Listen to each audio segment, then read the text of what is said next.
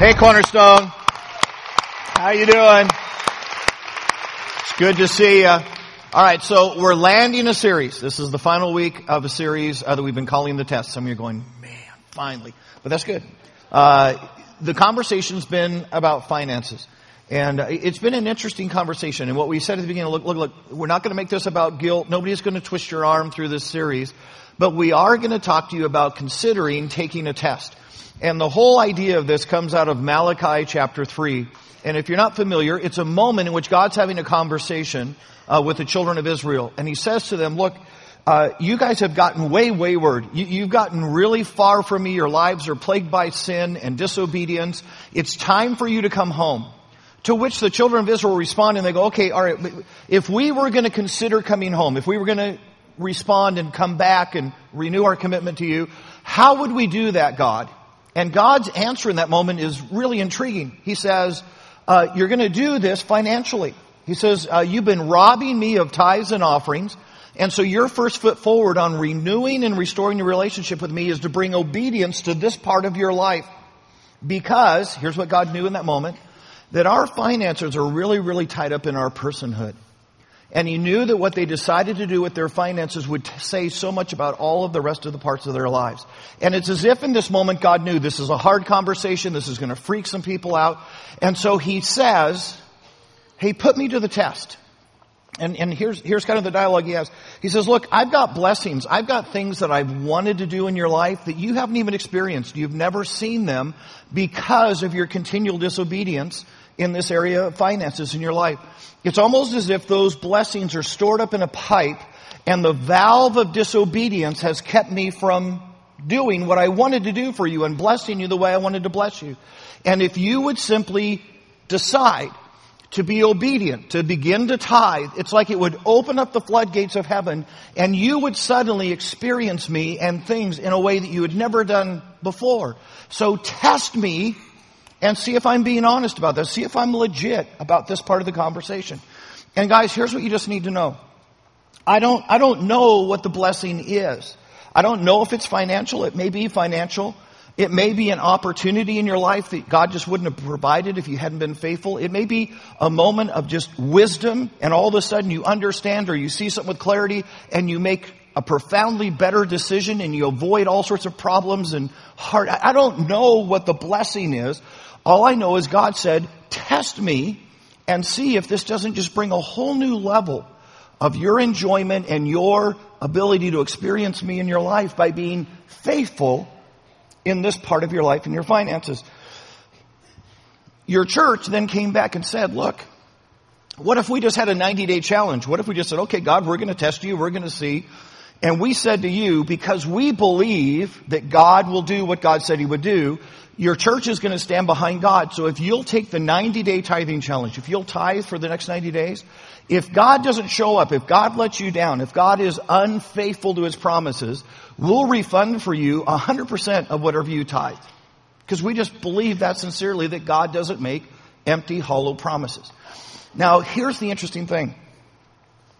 What we've been discovering the last few weeks is that when we put God to the test, when we say, okay, God, I'm going to test you and see, it immediately puts you and me to the test. You and I cannot possibly tithe, give the first 10%, and it not test our hearts too. And so we talked about this idea of the test of what I trust, that I trust God to provide for me more than a piece of paper with ink on it.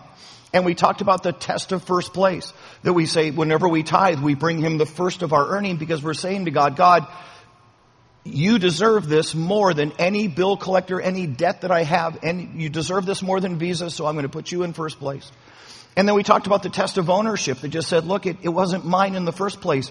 I'm just a manager. God gave me everything I have, and so it's nothing to return back to God a portion of what He gave me.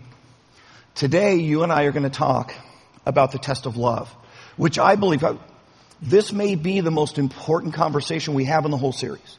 So before you tune out, before you go, oh, if I can just survive one more Sunday and not give in to the test, before you do that, would you just listen with an open heart and open mind? Because this may be the conversation that God has been waiting to have with you. It's the test of love. Now here's my guess. My guess is, is that there's any number of us in the room right now, and, and here's what's been going on in our hearts.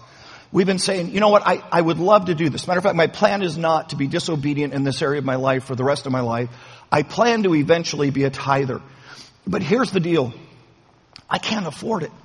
I, I, I, I went home after we had the talk and, and, and I, I calculated up my expenses and I'm just, there's no room.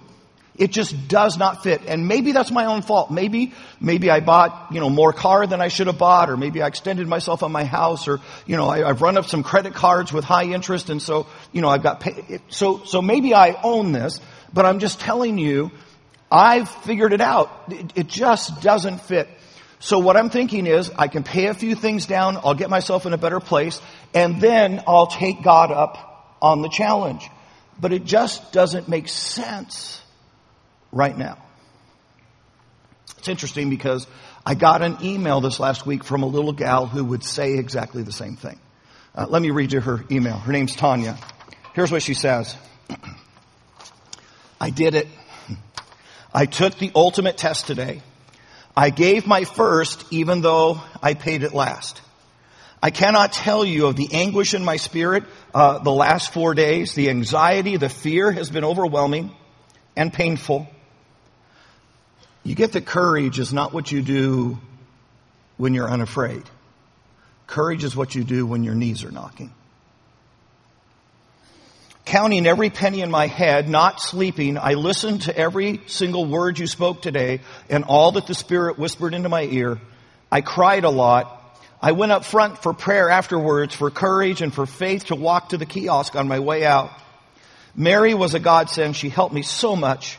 I, I don't have money to pay my rent, my utilities, my gas, or my groceries, but I gave the Lord His money back, relying completely on His provision. I'm feeling drained, but at peace.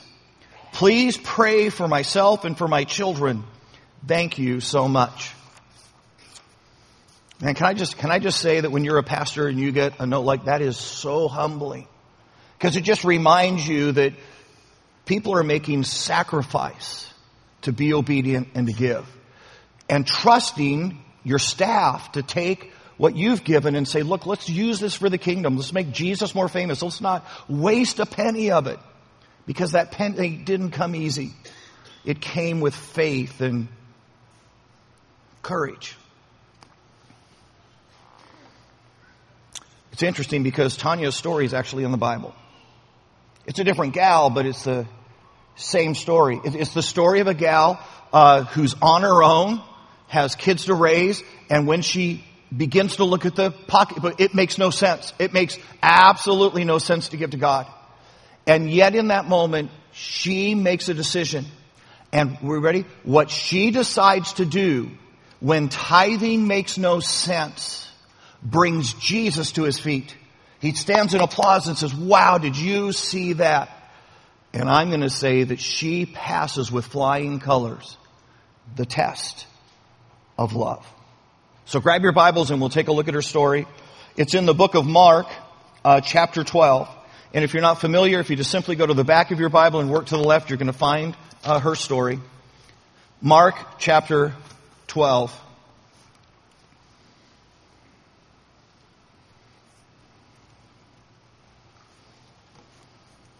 It's Mark chapter 12, starting in verse 41. Watch this. Jesus sat down opposite the place where the offerings were put, and he watched the crowd putting their money in the temple treasury. Many rich people threw in large amounts, but poor, the poor widow came and put in two very small copper coins worth only a few cents. Calling his disciples, he just goes, oh man, guys, guys, guys, come on, come on. You gotta see this. Calling his disciples, Jesus said, truly I tell you, this poor widow has put more in the treasury than all the others. They all gave out of their wealth, but she gave out of her poverty. Put in everything, all that she had to live on. Now guys, get the moment. So Jesus on this day is sitting outside the temple. Uh, there would have been kind of a collection plate thing that was there at the outer court when you went to go in. And, and there are wealthy people coming by with bags full of money, uh, dropping them into the collection pot. chances are they're wealthy farmers. Uh, it's probably a pretty good guess that it's somewhere right after harvest time because you got to remember it's an agrarian, it's an agricultural uh, economy that they're living in. Uh, the harvest has come in. They took all of their harvest and they've now sold it, and now they're bringing 10% of what they've made to the temple. So of course they're bringing once a year tithe. I mean, these are, they're bringing in significant bags of money. And then a widow. a widow who has reached down into her purse and realized that all she has are two copper coins. We call them widow's mites. In today's culture, you and I call them pennies. And now she goes to that temple uh, offering plate and she drops in her two little copper coins, all that she had left. And in that moment, Jesus calls his disciples, man, did you guys see that? I mean, that was remarkable. And my guess is the disciples did exactly what you and I would have done in that moment. We went, did somebody bring a bigger bag than the others? Did, did like a rare ruby come tumbling out of one of them? I mean, what is it that's got Jesus so excited? Jesus goes, no, no, no, no. The gal with two copper coins. The, the widow who gave the two pennies. She in this moment gave more than all the rest of them. To which the disciples had to be scratching their heads. He goes, no, you don't understand. Because she gave out of her need. She gave when it made no sense. She gave when it did not fit. She gave when giving meant she would be hopeless unless God showed up in her life. And Jesus is suddenly teaching an incredibly powerful lesson. You guys ready for this? In essence, he says, hey, what, what the rich people gave, it's no big deal. It, it's not. Because think about this. If you've got a million dollars, so you tithe a hundred thousand? I mean, that may sound like a lot, but you realize you still got nine hundred thousand dollars. What are you going to do with nine hundred thousand bucks? After you buy the bigger house and buy the new car, you still got five hundred thousand left over. If, if you have $100,000 in your household income and you tithe 10,000, you're going, man, that's a big deal. I tithe 10,000. Jesus is going, wait, wait, wait. You still got $90,000. Do you realize all the discriminatory income. Do you realize how many things you can buy that other people only dream of? And I know, I know, I know you're going to suffer because you're going to have to downgrade your Beamer to an Infiniti, but look, $90,000. But she, she gave everything she had when it didn't make sense to give. And he said by doing so, she did more than everybody else who walked up that collection plate today. She passed, you ready? She passed the test of love. Here's what you got to get. It's actually her lack. it's, it's actually the fact that she doesn't have and can't afford that actually becomes her opportunity to thrill the heart of Jesus to bring him to his feet with applause and going, wow, that was remarkable. It's actually the fact that it doesn't add up that makes what she does so spectacular, which means, are you ready for this, guys? For every one of us in the room that have taken that moment and we've, we've calculated, we said, I, I just can't afford it. What you do next has the potential to thrill the heart of God. Because it's what you do when it's hard to do it that matters the most and defines who and what you love. Well, let me see if I can help us with that. what if I said to you, hey, I've got a proposition. If you'll walk a quarter mile, I'll give you a brand new car. How many go, I, would walk a quarter mile for a brand new car. How many of you go, I'd walk 10 miles? All right. How about this one? What if I said to you, uh, if you'll walk a quarter mile, I will feed, clothe, and give shelter to a homeless person for a month. If you'll walk a quarter, how many people go, I'd walk a quarter mile? Okay, you guys are liars. Because more of you raised your hands for the homeless person than did for the car. But you get what we just did in that moment, right? We said, well, you know, hey, walking a quarter mile, that's not a big deal. I would gladly do that if it was helpful or, you know, if I got some great benefit out of it. I mean, I can do that. What if I make the quarter mile harder?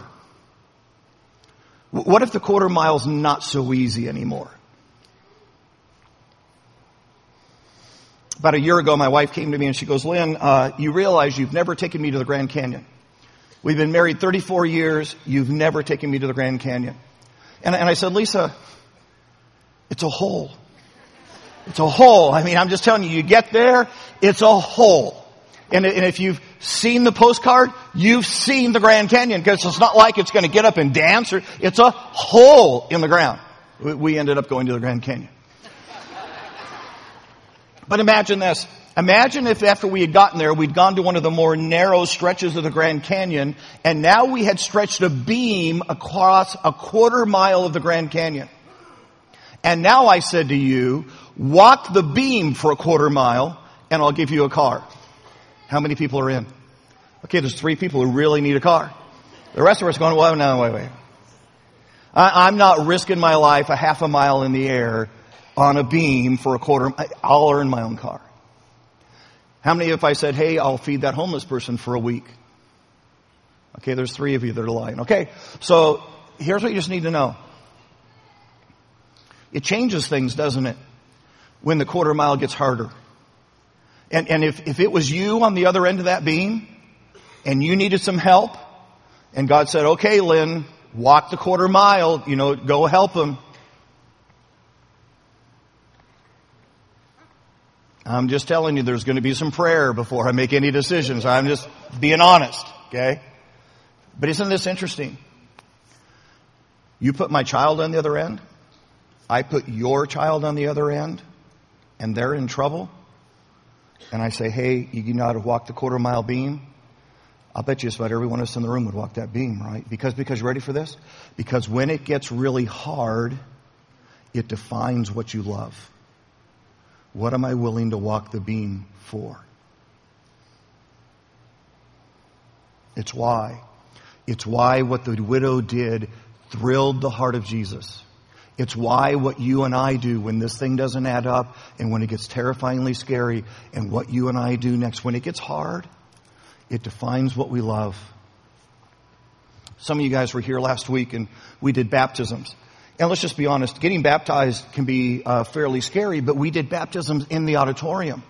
So think about this. If you were one of the people getting baptized last week, you had to get baptized in front of like thousands of people. So that does, you know, that kind of took it to the new level. Can I tell you that there was one baptism we did last week that was on a whole different level? Uh, it's a gentleman by the name of Shui. Matter of fact, I think we got a picture of Shui right here getting baptized last week. Let me tell you Shui's story. At one point in Shui's life, he weighed over 600 pounds. Because of the strain that he was putting on his body, I began to just cause havoc on his back. And he's had five separate back surgeries. Now the good news in the story is, is that since then he's lost 300 pounds. But it doesn't change the fact that his body is just ravaged. But God has been doing really cool stuff in Shui's life recently, and he just said, look, I've never followed Jesus in baptism. I want to do this. And we're kind of saying, well, Shui, you know, how do we, how do we get you in the tank? How do we get you out of that? Because you realize, you know, that tank, that's sitting three and a half, four feet up. So there's steps. There's steps and you walk with a walker. Sometimes you're here in a wheelchair, Shui. And then you get to the top, which isn't very big, and then you got to walk four steps down. And he goes, no, I, I know, I, I want to do this. Like, oh, okay, I guess we'll just grab a couple extra guys. We'll see if we need to help you. We'll get, we'll get this done. Shui came on Saturday to practice walking the steps so that he could get baptized and make sure that he could navigate it. And when he actually got in, if you notice, he's down on his knees because we said, Shui, we just don't know. We don't know what, what havoc that'll do to your back if we're lifting you out. And so if you're down on your knees, that, that might make it more doable. And it may be a little humiliating that you've got to be down on your knees and get baptized different than everybody else on Sunday. But are you willing? Because I'm willing. It was interesting when Shui got out of the baptismal tank and he started to go down the ladder. A couple of our guys came up to help. He says, no, no, no, no, no. I'm doing this one for my Jesus. I'll do it. You see the look on his face? Because here's what Shui knows. When it's harder for me than it is for others, it makes a bigger statement. And guys, I'm just telling you in the room, you may be sitting in a moment where with your finances you go, well, no, no, no, I, you know, others can give because they're better financially than me. When it's harder for you, it makes a bigger statement. It's why two copper coins became more valuable than bags of gold to the heart of Jesus. It's her very lack that gives her the opportunity to say something so powerful to her Lord.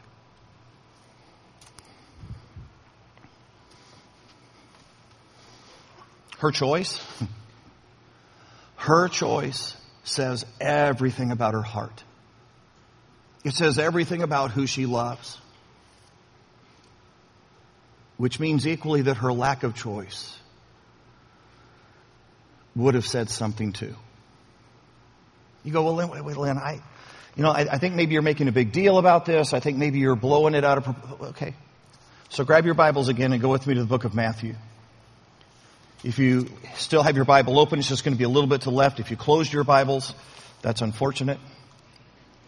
No, actually go to the back, work to the left, you'll get there. It's Matthew chapter 6.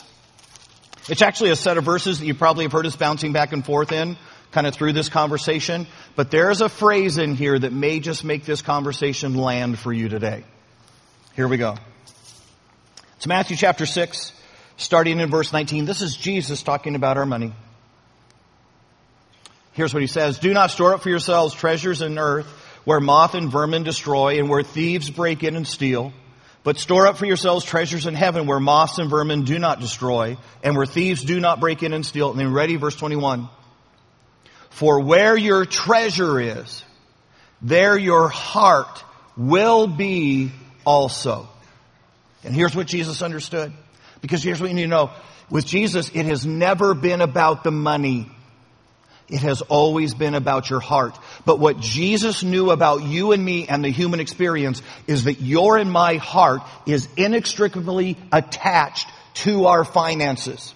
They may have never taught you this in biology class, but if you're a male in the room right now, you have a muscle that goes from your heart down the side of your body and exits in your hip pocket. If you are a female, the anatomy is slightly different. It comes across, goes through your arm, and then exits into your purse. It's why whenever the pastor ever brings up money, your muscle goes into spasm and you begin to grip everything so tightly. Because, because, ready, ready? Because, like it or not, your heart is attached to your money. And Jesus knew it. And he knew that you could not give your money without giving your heart. But this has never been a quick, get rich quick scheme for God. It's always been a heart conversation for us. Because where you put your money is what you love. It's why the widow passes the hardest test of all. The test. Think about this. Think about. The widow, the widow when she gives passes every test that we've talked about. She passes the test of trust. I mean, when she's putting in those last two copper coins, you know beyond a shadow of a doubt, she's not trusting these coins anymore to provide for her need. She, her absolute faith is, God, look, you better show up because I've got nothing left. She passes the, tra- the test of first place because how easy would it have been, hey, God, look, I just got to take care of myself. I, I, I, got needs and my kids have got needs. And instead she puts God in first and says, God, I'm going to do what I ought to do and then we'll worry about my needs. And she passes the test of ownership because how easy would it have been for her to say, Jesus, you don't get it. These are mine. They may not be much, but they're mine. But think about this. It's not till she gets to the test of love that Jesus rises to his feet in applause and says, look at that. Look at that. Because you cannot possibly give your money and not give your heart. Some of you have heard my story. I'm a kid and I'm growing up in Tempe and we're broke. Okay. This isn't, this isn't preacher exaggeration. This is we were broke. I spent an awful lot of my childhood having a family friend bring me the leftover clothes of their son, and that's what I would wear. Uh, the church down the street brought us food and would repair our cars. We were broke. I remember getting to my eighth grade year, and uh, my mom came to us and said, "Hey, this year we're gonna we're gonna buy you some school clothes." So sure enough, she took me and my sisters down to the store and she said, okay, you can get two pairs of jeans and a couple shirts. So I picked two pairs of white jeans. I don't know. I, who knows why a 13 year old does what a 13 year old does? I thought it was cool.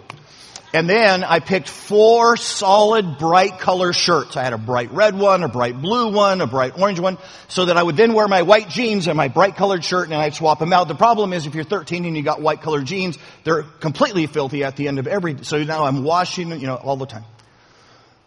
I remember my grandfather coming over. My grandfather was an old school Baptist preacher. And uh, I began to complain to him. I said, you know what, Granddad, I am just so sick and tired of not having money. And then, I mean, you know, we have money and I can only get like two pairs of jeans. And I, I just, I just hate this. And my grandfather looked at me and said, you booger. Now, the reason he called me a booger is because if you're a Baptist pastor, that's the worst word you can say. And so he said, you booger. And I'll never forget what he said next. He said, Lynn, do you realize in the last eight years, your mother hasn't had a new piece of clothing. She hasn't had a new dress. She hasn't had a new skirt or a new pair of shoes. Her underwear has holes in it because in eight years she hasn't bought herself a new pair of underwear.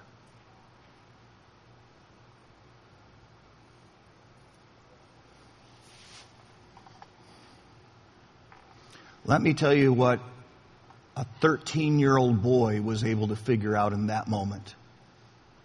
My mom loved me more than she loved herself.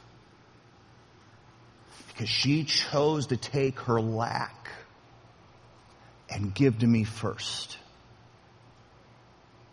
Gift of love. You know, I think it's interesting is that you and I, when we find ourselves in moments of lack, when we find ourselves going, hey, you know, it doesn't add up, then we, we try to put God on tab. Have you ever done that? Hey, God, look, look no, no, no. I know I ought to give. I, I know, I, you know, I know I ought to be doing that. Um, I got to pay bills, so I'll tell you what, I'll owe you the tithe. I'll, I'll, I'll, catch it up later, you know, maybe when I get, you know, the bonus comes in, I'll, I'll catch it up then. How different would my mom's statement have been to me if she had put me on tab? I mean, if she had said, hey, Lynn, I know you need clothes to go to school and all that, but I'm going to buy myself some dresses and some underwear first, and we'll just wait and see whenever we have a little extra, and then we'll buy you clothes. Well, that'd have been a totally different statement, wouldn't it? I wonder what God thinks when we put him on tab.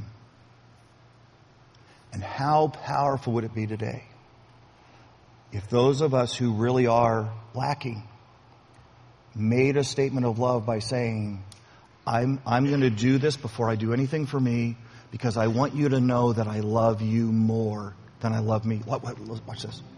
When you and I tithe, when we tithe and when we have enough to tithe and it's not a big deal and it's an easy thing to do, then what we say when we tithe is, God, I love you more than anything I could buy.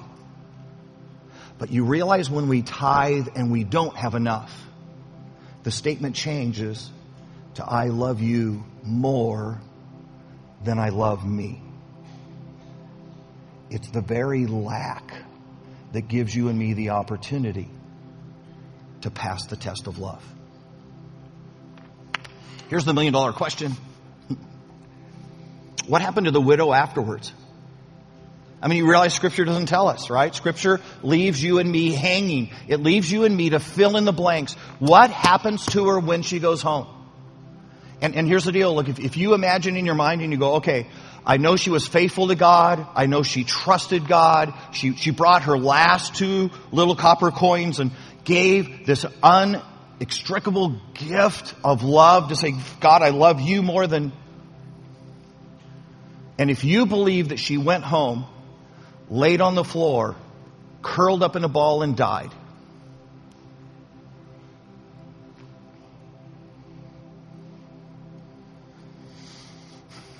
You're probably not ready for the test.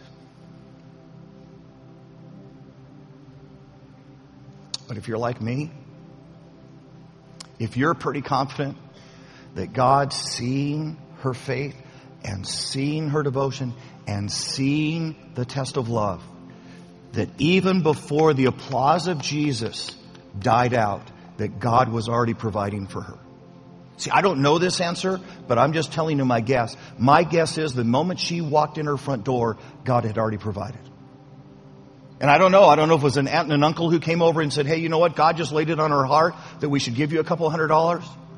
I don't know if it was a neighbor who said, wait, we cook so way, way, way too much. And we just thought, hey, we'd bring this over for you and for your kids. I don't know how God provided. I'm just telling you. I believe before the applause of Jesus died out that her heavenly father was already providing for her. And if you believe that, it might be time to take the test. So here's what I'm going to ask you to do. So last Sunday we're talking about it. We're done. We landed it. But in the seat back right in front of you is a card just like this. 522 families and individuals have already taken the test. And I'm going to ask you if you'll be next. That those of us in the room who may, may have already figured out this doesn't add up would take the best test of all, the test of love. Let's pray. Hey, dear Lord Jesus, we come to the moment and we get it. We get that all of a sudden what we walked in here so fearful about, the thing that had us just out of our minds and we said, look, I, you know, someday, sometime, I'm gonna tithe, but it just doesn't make sense now. I've got such lack in my life. I don't, I don't have the capacity to pay my bills and honor God too. And so when, when this gets easier, I'm in. And what we didn't realize is that it's our very lack that causes this final test to be so powerful. It makes it such a huge statement because it says, God, I love you more than I love me. God, I'm praying for a bunch of widows. I'm praying for a bunch of people in this room who are struggling right now financially to simply step into a moment that says, I choose. I choose to make a statement in my lacking that I love my Jesus. I want to hear the applause of heaven. God, give us the courage to simply do that. And this we pray in Jesus' name. Amen.